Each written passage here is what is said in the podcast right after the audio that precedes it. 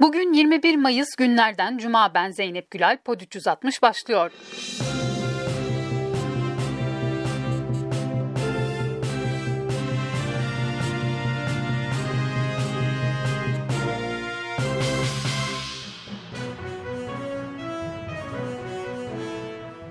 İsrail ile Hamas arasında varılan ateşkes anlaşması yürürlüğe girdi. Ateşkesin ardından Filistin halkı enkaza dönüşmüş evlerine geri döndü. İsrail ordusunun abluk altındaki Gazze şeridine 10 Mayıs'ta başlattığı saldırılar nedeniyle yaşamını yitiren Filistinlilerin sayısı 243'e ulaştı. Filistin Sağlık Bakanlığı'ndan yapılan açıklamada hayatını kaybedenlerden 66'sının çocuk, 39'unun kadın olduğu, yaralı sayısının da 1910'a ulaştığı ifade edildi.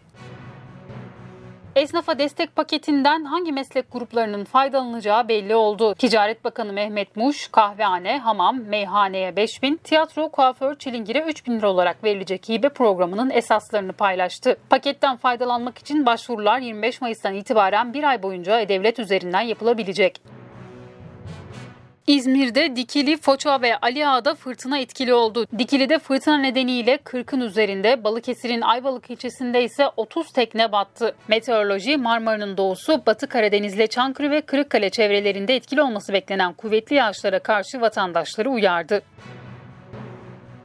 İyi Parti Genel Başkanı Meral Akşener İkizdere'de protesto edilmesiyle ilgili konuştu. Bize yönelik o çirkin görüntüyü ortaya koyanlar provokatörlerdi o çirkinlik bu yapmaya çalıştığımız hak aramanın yanında durma eylemimizi örtemedi örtemeyecek. Kılıçdaroğlu ise konuyla ilgili Sözcü TV'ye açıklamalarda bulundu. Kabul edilir bir olay değil, doğru değil. Onlara kabahat bulmuyorum. Ülkeyi bu hale getiren de asıl kabahat. Kesinlikle organize.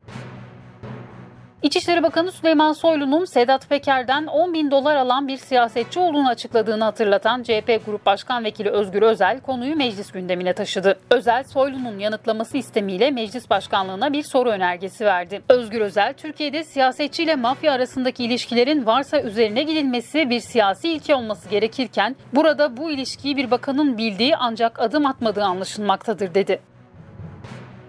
Ankara ve Çanakkale merkezli 14 ilde FETÖ operasyonları düzenlendi. 84 şüpheli gözaltına alındı. Şüphelilere yöneltilen suçlamalar arasında Covid-19 olan örgüt mensuplarının filyasyon sürecini umursamayarak halkın arasına çıkıp virüsü bilinçli yayma eğiliminde oldukları yönündeki iddialar da vardı.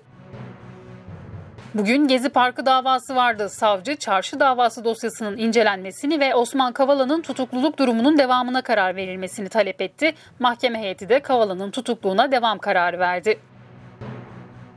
Cumhurbaşkanlığı İletişim Başkanı Fahrettin Altun'un evinin CHP'li Özçağdaş tarafından fotoğraflanması ile ilgili davanın bugün yapılan ilk duruşmasına mazeret belirterek katılmayan CHP İstanbul İl Başkanı Canan Kaftancıoğlu hakkında zorla getirme kararı çıkartıldı. Ankara'daki bir eylemde Merve Demirel'in gözaltına alınırken polis tarafından tacize uğradığı iddiasıyla açılan davada polise iyi hal indirimi uygulandı. Polis 2,5 yıl hapis cezası aldı. Olayda çekilen görüntüler de delil oldu. Dünya Sağlık Örgütü haftalık olarak açıkladığı yeni grafik kapsamında Türkiye'yi koronavirüsle ilgili vaka ve can kaybı trendinde azalan listesine aldı. 14 gün içerisinde vaka sayısının %61,6 azaldığı açıklanan grafikte Türkiye Avrupa'daki 61 ülke ve bölgenin yer aldığı listede 6. sırada yer aldı. Dünkü bilim kurulu toplantısına BioNTech'in CEO'su Profesör Doktor Uğur Şahin de katıldı. Toplantı sonrası Sağlık Bakanı Fahrettin Koca ve Şahin açıklamalarda bulundu. 120 milyon doz BioNTech aşısı için anlaşma yapıldığı duyuruldu. Bakan Koca salgının sonu görünüyor dedi. 4 ayda 120 milyon toplam aşı Türkiye'ye gelmiş olacak. Bunu söylüyoruz değil mi hocam? Evet. Aynen. Halkın Kurtuluşu Partisi Genel Sekreter Yardımcısı Taceddin Çolak, parti binalarına asılan pankartlar nedeniyle gözaltına alındı.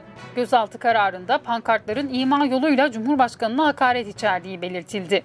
Pankartlarda soru 1 diploma nerede, soru 2 Amerika'da boynuna takılan Yahudi cesaret madalyası nerede, soru 3 128 milyar dolar ve 188 ton altın nerede yazıyordu. Basın özgürlüğüne aykırı olduğu gerekçesiyle Danıştay'ın iptal ettiği basın kartı yönetmeliğinde Cumhurbaşkanı Erdoğan imzasıyla yeniden değişiklik yapıldı. Çağdaş Gazeteciler Derneği Genel Başkanı Can Güler Yüzlü, basın kart yönetmeliğinde yapılan değişikliğe tepki gösterdi. Bir fark var. Daha da ağırlaştırmışlar baskıyı ve basın kartı alma şartlarını ve dolayısıyla basın kartını iptal etme şartlarını da kolaylaştırmışlar. Yani keyfilik daha da belirginleşmiş. Meslek alanımızı dizayn edip memur gazeteci yaratmak çabasındaki bir anlayış var. Türkiye Gazeteciler Cemiyeti ise iktidar gazetecilik mesleğini basın kartıyla denetleyemez. Basın kartı gazetecilik mesleğinin ruhsatı değildir dedi. Türkiye genelini kapsayan katiplik alımı için bugün klavye sınavı yapıldı. İstanbul'da sınavlara girenler sabah erken saatte Çağlayan'da bulunan İstanbul Adalet Sarayı'na geldi. Toplam 200 kişilik kadroya 4800 kişi başvurdu. Adliye koridorlarında büyük yoğunluk oluştu.